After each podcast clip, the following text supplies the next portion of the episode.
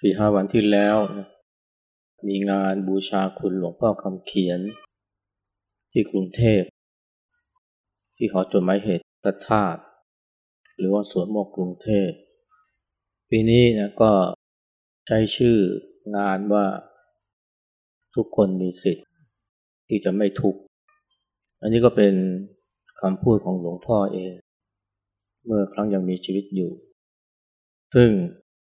ถ้าพิจารณาดูให้ดีมันก็ให้ความหวังนะกับผู้คนโดยเพราะลูกศิษย์ว่า แม้คนเราเกิดมา แล้วต้องเจอความทุกข์ชนิดเรียกว่า เกิดก็เป็นทุกข์ แก่ก็เป็นทุกข์ ป่วยก็เป็นทุกข์ ตายก็เป็นทุกข์พูดง่ายคือชีวิตนี่เป็นทุกข์ แต่ก็มีสิทธิ์ที่จะไม่ทุกข์ได้ ไม่ใช่ว่า มีลมหายใจแล้วนี่มันจะต้อง เป็นทุกข์เสมอไป การไม่ทุกข์นี่ก็เป็นสิทธินะของเราทุกคน อันนี้มันก็ไม่ใช่แค่หลวงพ่อเท่านั้นนะที่พูดอย่างนี้เนี่ยแม้กระทั่งพระพุทธเจ้าเองเนี่ยเคยตรัส สัตว์ทั้งหลายเหล่าใดอาศัยเราเป็นกัลยาณมิตร สัตว์เหล่านั้นย่อมพ้นจากการเกิด พ้นจากการแก่ พ้นจากความตาย พ้นจากความโศก ความร่ำไรรำพัน ความไม่สบายกาย ความไม่สบายใจ ความขับแค้นใจ อันนี้พระเจ้านะตัดเองเลยนะว่าแม้เกิดมาต้องแก่ต้องเจ็บ ต้องป่วย ต้องประสบกับความโศกความร่ำไรลำพันธ์ความไม่สบายกายความไม่สบายใจความแค้นใจรวมทั้งความตาย แต่ก็สามารถจะพ้นจากอาการเหล่านั้นได้ ความหมายนี่คือว่า มันก็ทุกข์แต่กายนะแต่ว่าใจไม่ทุกข์ป่วยก็ป่วยแต่กายแต่ใจไม่ป่วยนะ แม้ก็ต้องเจอกับความ สิ่งไม่เป็นที่รักไม่พอใจ แต่ว่าก็ไม่มีความโศก ไม่มีความร่ำไรลำพันธ์ไม่มีความสบายกายสบายใจ ไม่มีความทุกข์ได้เหมือนกันคราวนี้ที่จริงผู้จ้างตัดนะไปกระทั่งว่าเนี่ยอริยทรัพย์เนี่ยคืออริยโลกุตรธรรมเนี่ยนะ เป็นทรัพย์ประจำตัวของทุกคนเลยทีเดียว อริยะโลกุตรธรรมนี่ก็หมายถึง สภาวะที่อยู่เหนือโลกอยู่เหนือทุกข์เป็นทรัพย์ประจำตัวของเราทุกคน อยู่ที่ว่าเราจะรู้จักทรัพย์นี้ไหมถ้าใครไม่รู้จักทรัพย์นี้ หรือว่าไม่นำทรัพย์นี้มาใช้เกิดประโยชน์ก็ยังต้องทุกข์ต่อไป อันนี้เราเป็นพวกบัวใต้น้ำก็ว่าได้ ไม่ใช่ว่าคนเหล่านั้นสารเหล่านั้นไม่มีสิทธิ์ที่จะพ้นทุกข์มีแต่ว่า ไม่รู้จักสิทธิที่ว่า หรือไม่รู้จัก ความจริงว่าตัวเองมีทรัพย์ที่ว่าอริยโลกุตรธรรมเเป็นทรัพย์ประจำตัวทุกคน อันนี้เป็นการให้ความหวังนะกับผู้คนชาวพุทธเนี่ยเรามาเรียนเรื่องพุทธศาสนา ก็ได้ยินแต่คำว่าทุกทุกทุกเกิดก็เป็นทุกข์หรือว่าชีวิตนี่มันเป็นทุกข์แต่ว่าข่าวดีคือว่าเราก็มีสิทธิ์ที่จะไม่ทุกข์ได้ หรือว่าสิทธิ์ที่จะพ้นทุกข์ก็ได้ แต่เราก็ต้องไม่ลืมว่าสิทธิกับหน้าที่มันมาด้วยกันนะ เราจะมีสิทธิ์ หรือว่าเอกสิทธิ์ใด ๆ เนี่ย มันไม่ได้ได้มาเปล่าๆนะ มันก็เกิดขึ้นจากการที่เราทำหน้าที่ทำงานในบริษัทในองค์กรใดก็ตามเนี่ยเราจะมีสิทธิพิเศษ อาจจะเป็นสวัสดิการ หรือว่า รถประจำตำแหน่งเนี่ยนะมันก็ต่อเมื่อเราทำหน้าที่ถ้าเราทำหน้าที่ได้ดี เราก็ย่อมมีสิทธิ์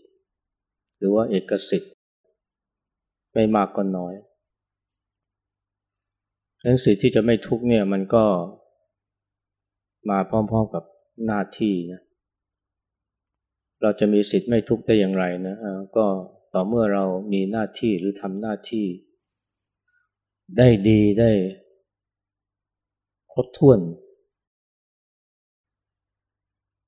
หน้าที่ที่ว่าคืออะไรนะ หน้าที่ที่ว่าเนี่ยอย่างนี้คือหน้าที่รักษากายและใจไม่ให้ทุกข์ถ้าเราไม่ทำหน้าที่นี้ไม่รักษาดูแลกายและใจในการที่จะ มีสิทธิ์ไม่ทุกข์นี่มันก็เป็นไปไม่ได้หน้าที่รักษากายไม่ให้ทุกข์นี่โอ้มันมีเยอะนะ เช่นการดูแลรักษาตัวให้ดี การกินการอยู่การออกกำลังกาย การใช้ชีวิตอย่างมีสุขอนามัยรวมไปถึงการทำความดีด้วยนะ ถ้าเราทำความดี เช่นมีศีลเนี่ยมันก็จะไม่มีเรื่องเดือดร้อน ที่จะมาคุกคามกายและใจหรือชีวิตของเราเป็นทุกข์ได้ว่าคือต้องมีธรรมะศีลนี่เป็นส่วนของธรรมะ ขับรถขับรานะถ้าเรา ไม่ดูแลกายและใจให้ดี คือมีความประมาท เพราะว่ากินเหล้าเสพยา อันนี้ก็ถือว่าไม่ได้ทำหน้าที่อย่างถูกต้อง คือหน้าที่รักษากายและใจไม่ให้ทุกข์ให้การทำความดีเนี่ยโดยเพราะเริ่มจากการรักษาศีล ซึ่งหมายถึงการไม่เบียดเบียนเป็นเบื้องต้น อย่างที่พระเจ้าตรัสว่าในการไม่พูดร้ายการไม่ทำร้าย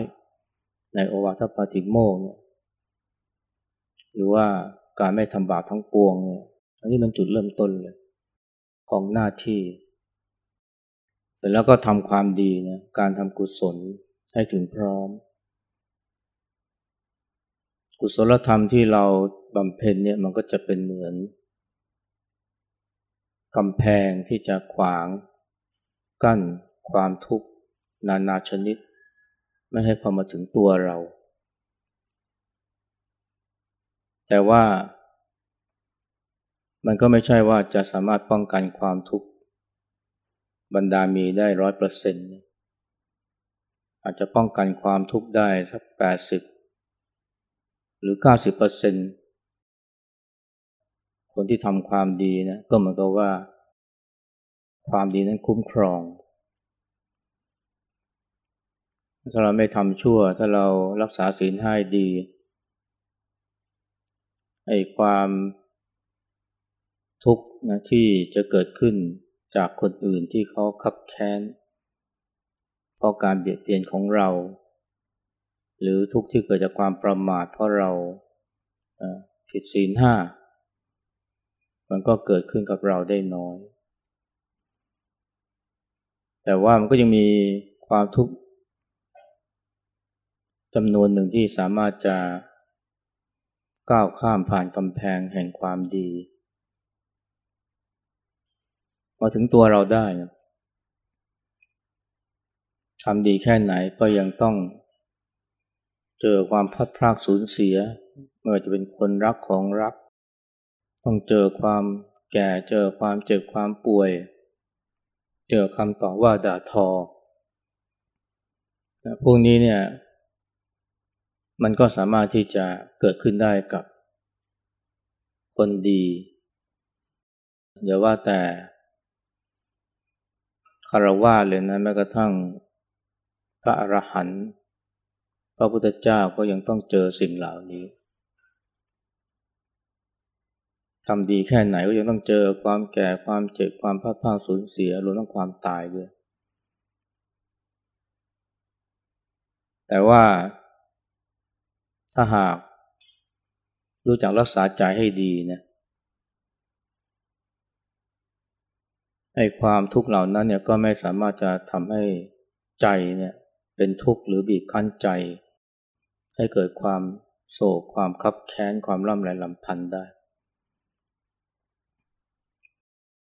รักษาใจยังไงนะรักษาใจด้วยการ ศึกษาเรียนรู้ ให้ใจเนี่ยนะ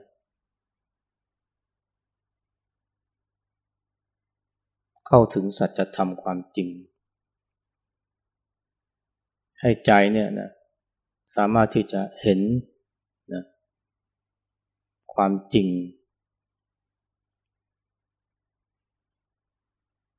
ความจริงที่ว่าเนี่ยมันไม่ใช่ความจริงที่อยู่รอบตัวเราที่เห็นด้วยตาเนื้อ หรือว่าได้ยินด้วยหูนะแต่มันเป็นการเห็นด้วยใจนะการเห็นเนี่ยนะหรือว่าเห็นสัจธรรมเนี่ยมันมีอนุภาพนะที่จะช่วยรักษาใจไม่ให้ทุกข์ได้เนี่ยคำว่าเห็นเนี่ยในพุทธศาสนาเนี่ยท่านเน้นมากเลยนะ ไม่ใช่แค่ทำอย่างเดียวนะนอกจากทำดีแล้ว ก็ต้องเห็นสัจธรรมความจริงด้วย อย่างที่เราสวดเมื่อสักครู่เนี่ย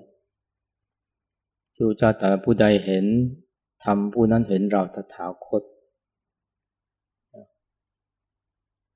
ผู้ใดเห็นปฏิจจสมบาทผู้นั้นชื่อว่าเห็นเรา เห็น อันนี้มันเป็นมากกว่าการทำนะทำนี่ก็เป็นเรื่องการทำความดี แต่ว่าทำดีแค่ไหนเนี่ย ถ้าไม่เห็นนมันก็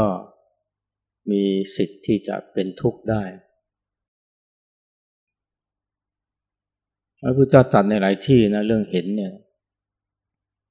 เมื่อใดบุคคลเห็นด้วยปัญญาว่าสังขารทั้งหลายไม่เที่ยง หรือว่าสังขารทั้งหลายเป็นทุกข์หรือทำทั้งหลายเป็นอนัตตา เมื่อนั้นย่อมเลยนะในสิ่งที่เป็นทุกข์ที่ตนหลง นั่นแหละเป็นทางพระนิพพานจะเป็นธรรมหมดจด เข้าถึงพระนิพพานหรือดินแดนแห่งความเกษม หรือว่าความพ้นทุกข์เนี่ยเพราะเห็น เห็นว่าสังขารทั้งปวงไม่เที่ยงเป็นทุกข์ทำทั้งปวงไม่ใช่ตัวไม่ใช่ตนคือเป็นอนัตตา รวมทั้งที่ตัดนะใน พระสูตรบทหนึ่งซึ่งเราก็สวดอยู่เป็นประจำนะผู้ใดเห็นธรรมที่เกิดขึ้นเฉพาะหน้าในที่นั้นๆ อย่างแจ่มแจ้งไม่งอนแงนคอนแคลนเขาควรพ่อคุณอาการเช่นนั้นไว้ เห็นธรรมที่เกิดขึ้นเฉพาะหน้าเนี่ยนะอันนี้หมายถึงไม่ใช่แค่สัจธรรมนะแต่หมายถึงธรรมารมณ์ก็ได้นะธรรมารมณ์คือความคิดและอารมณ์ ที่เกิดขึ้นเฉพาะหน้าในที่นั้นๆ อย่างแจ่มแจ้ง แม้เราจะยังไม่สามารถจะเห็นสัจธรรม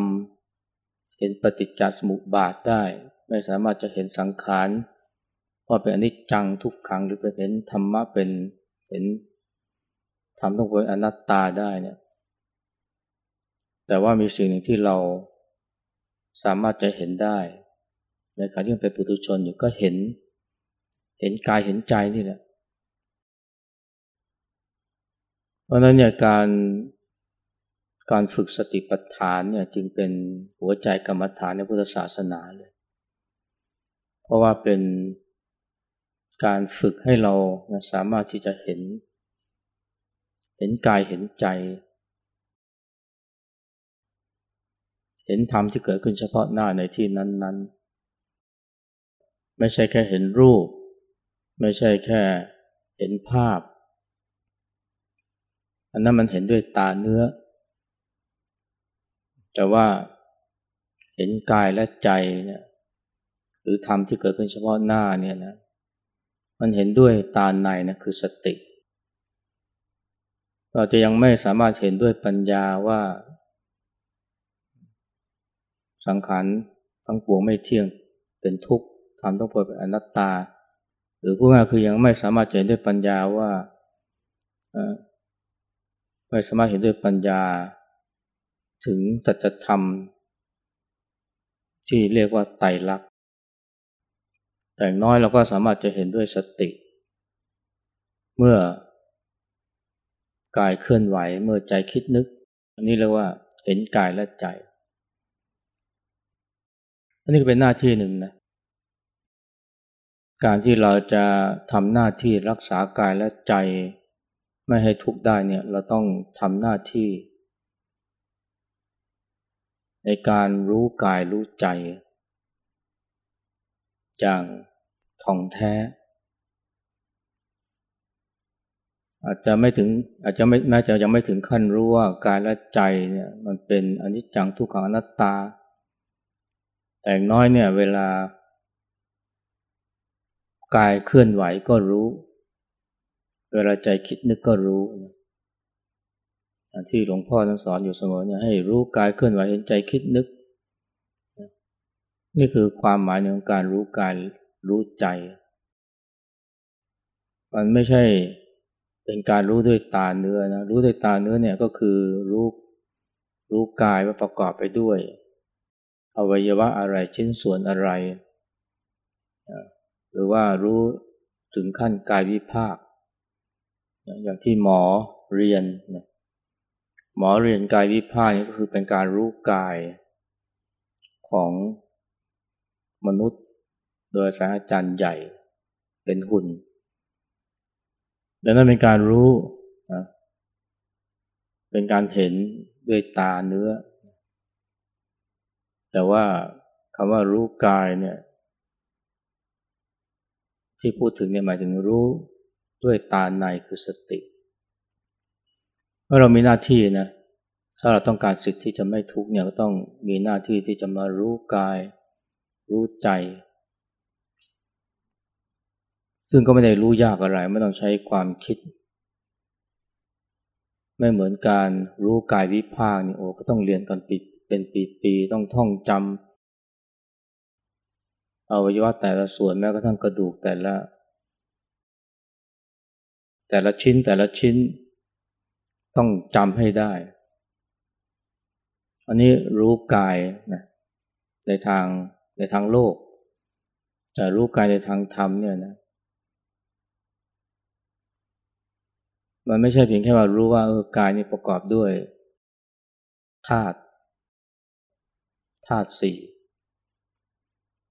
แต่ว่าเรายังสามารถจะรู้ในระดับที่มันง่ายกว่านั้นคือ รู้เมื่อกายเคลื่อนไหว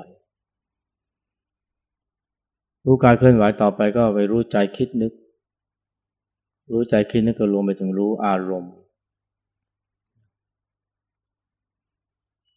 ซึ่งไม่ทำให้ เราสามารถที่จะเห็น หรือเข้าใจความทุกข์ที่เกิดกับกายและใจได้ อันนี้ก็เป็นหน้าที่อันหนึ่งนะคือนอกจากไอการที่เราจะทำหน้าที่รักษากายและใจไม่ให้ทุกเนี่ยนอกจากเราจะต้องรู้เรื่องกายเรื่องใจแล้วเราก็ต้องรู้เรื่องทุกข์ด้วย รู้เรื่องทุกข์เนี่ยก็ไม่ต้องรู้จักไม่ได้รู้จักสภาพนามธรรมแต่รู้ จากความจริงก็คือเวลาทุกข์มันเกิดกับกาย เวลามันทุกข์มันเกิดกับใจ เวลาทุกข์เกิดกับกายก็ให้เห็นนะว่ามันคืออาการของกาย อาการที่เกิดกับกาย เวลามีทุกข์ที่ใจก็เห็นว่ามันเป็นอาการที่เกิดกับใจ อันนี้สำคัญมากนะเพราะว่าเป็นเพราะเราไม่ได้ ไม่รู้กายรู้ใจแล้วก็ไม่รู้ทุกข์อย่างจริงจังเนี่ยหรืออย่างแยบคายเนี่ย เวลามีทุกข์เกิดกับกาย เวลามีทุกข์เกิดกับใจก็ไปสำคัญว่าหมายว่ากูทุกข์กูทุกข์กูทุกข์เวลาความปวดเกิดกับกาย เวลาความเจ็บเกิดกับกายแทนที่จะเห็นว่ามันคืออาการที่เกิดกับกายก็กลับไปสำคัญมั่นหมาย เป็นตัวเป็นตนว่ากูเจ็บกูปวดกูเมื่อยเช่นเดียวกันเวลามีความโศกความ คับแค้น ความเกลียด ความเศร้าเกิดขึ้นที่ใจ แทนที่หมอมันคืออาการที่เกิดกับใจ ก็ไปสำคัญมั่นหมายว่า เราทุกข์เราโกรธเราเกลียดเราเครียด เราเศร้า คือยึด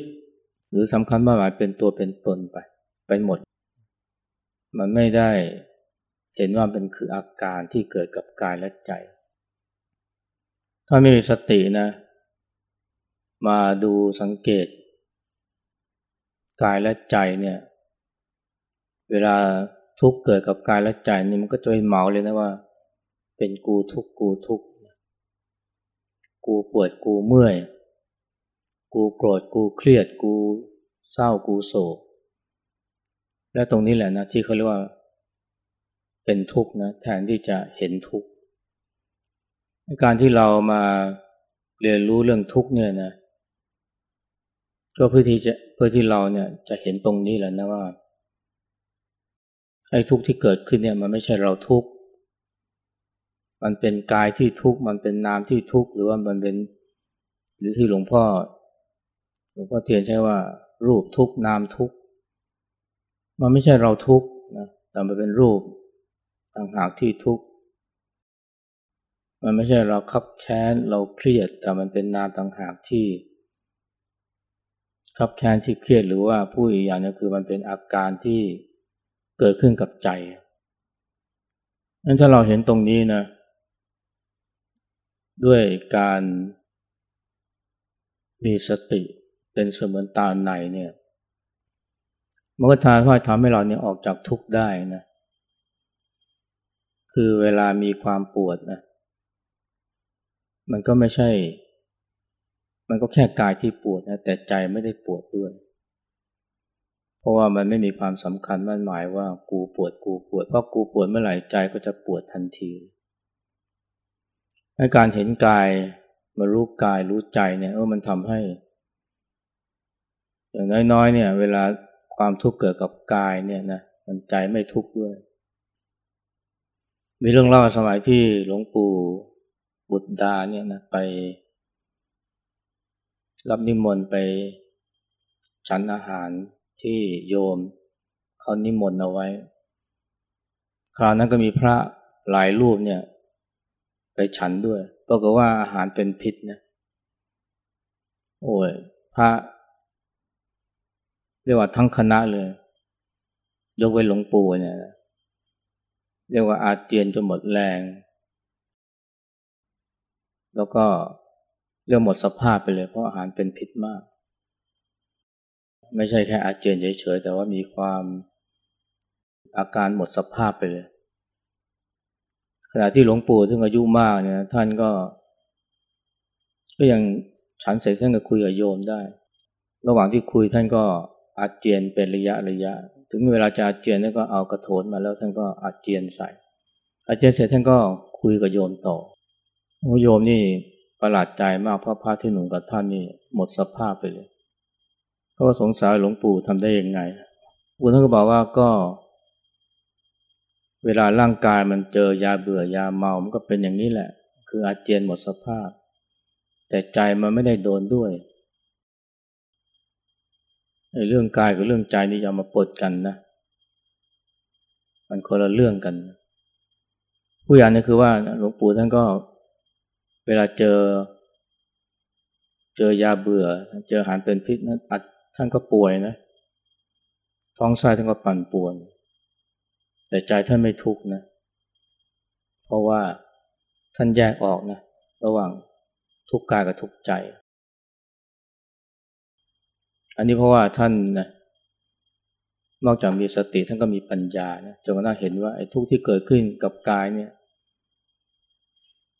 มันเป็นกายทุกข์ไม่ใช่เราทุกข์พอเราไม่พอเราไม่ได้ทุกข์หรือไม่มีความรู้สึกว่ากูทุกข์เนี่ย ใจมันก็ไม่ได้ทุกข์ด้วยผู้ว่าคือหรือผู้อย่างนี่คือมันมีแต่ความทุกข์แต่ไม่มีผู้ทุกข์จะพูดอย่างนั้นก็ได้ มันมีความปวดความเมื่อยแต่ไม่มีผู้ปวดผู้เมื่อย ตรงนี้แหละนะที่กลับมาตรงที่พระเจ้าตรัสว่าในผู้ใดสัตว์ทั้งหลายเราได้อาศัยเราเป็นกัลยาณมิตร สัตว์เหล่านั้นจะพ้นจากความ เกิดความแก่ ความตายความโศกความร้อนลำพันธ์ความไม่สบายกายความไม่สบายใจได้ ไม่ใช่ว่าจะไม่มีความแก่ไม่มีความป่วย หรือจะไม่มีความตาย แต่ว่า มันมีก็จริงแต่ไม่มีผู้แก่ ไม่มีผู้ป่วยผู้ตาย มีแต่ความแก่ ความป่วยความตาย แต่ไม่มีผู้ตาย อันนี้เรียกว่า พ้นจากนะมันไม่มีพ้นจากความแก่ ความป่วยความตายไม่ใช่ว่าไม่มีความแก่ความป่วยความตายมี แต่ไม่มีผู้แก่ผู้ป่วยผู้ตาย แล้วดังนั้นจึงไม่มีความโศกความร้อนแรงลำพันธ์ความไม่สบายกายความไม่สบายใจได้ มันไม่ต้องรอให้ตายก่อนแล้ว หรือว่าไม่ไม่ไปเกิดใหม่ เมื่อไปเกิดใหม่ก็ไม่มีความ